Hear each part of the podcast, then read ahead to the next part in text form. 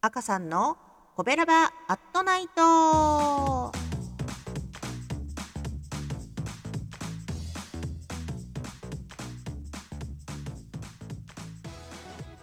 コベラバラジオ部は神戸好き音声配信が好きな神戸ラバーが集まる大人の部活動。その活動として配信しているのがこのコベラバットナイトです。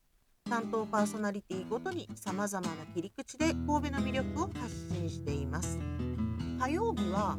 神戸の外から神戸の魅力をお伝えするということで広島県福山市に住んでおります赤さんが神戸の魅力神戸憧れについてお伝えしています。はい。今回はですねまあ、ちょっと皆さんどうでしょう？あの憧れっていうのはちょっと違うかもしれないんですけど私にとっては憧れ。そして最大の楽しみ。神戸に行けば立ち飲み屋さんに行く。これなんですよね。大阪駅にも立ち飲み屋さんありましたけど今ないんじゃないかな。あんまり広島とか、まあ、福山とかでは見ないんですね。で立ち飲み屋さんというよりも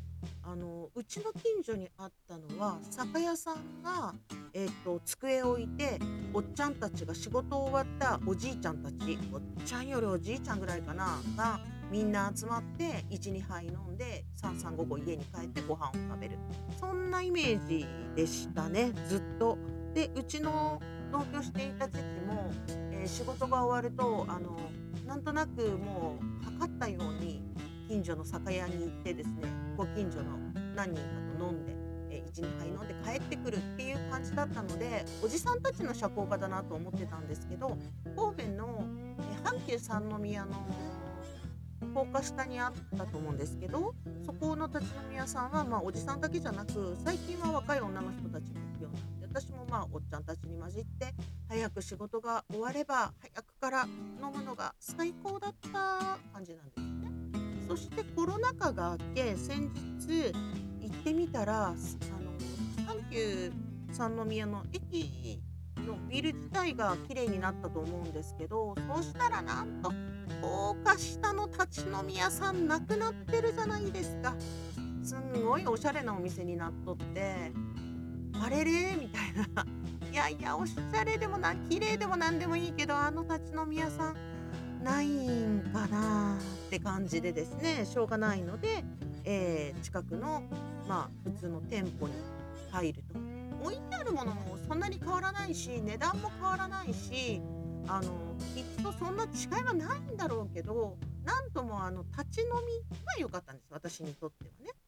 で、えーと、今回まあこれを憧れの神戸というかですね私の大好きな神戸を紹介するにあたりそういえば立ち飲み屋さんなくなったよなと思って神戸立ち飲み屋で検索をしたらえっと三宮のセンター街とかにもできてるっていう案内は出てました。あとあちこちにもうちょっとおしゃれなものとかさっき言った角打ちですね。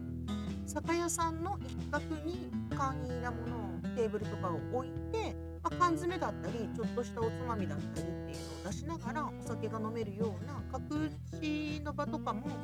あるみたいでしたけどセンター街にあるって言ってましたけど部長のあっちゃんどうなんでしょうね。それ日付見たらまあ2020年だったからねコロナ禍になってそこはどうなったのかしらと思って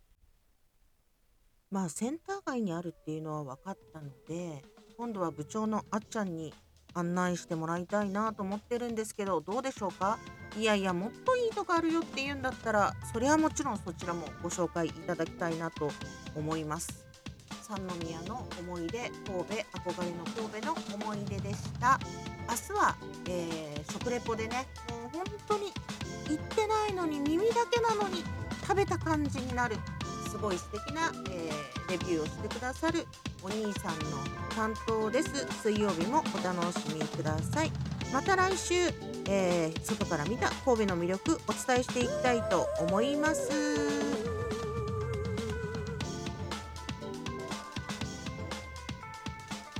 この番組は褒める文化を推進するトロフィーの毛利マークの提供でお送りしました。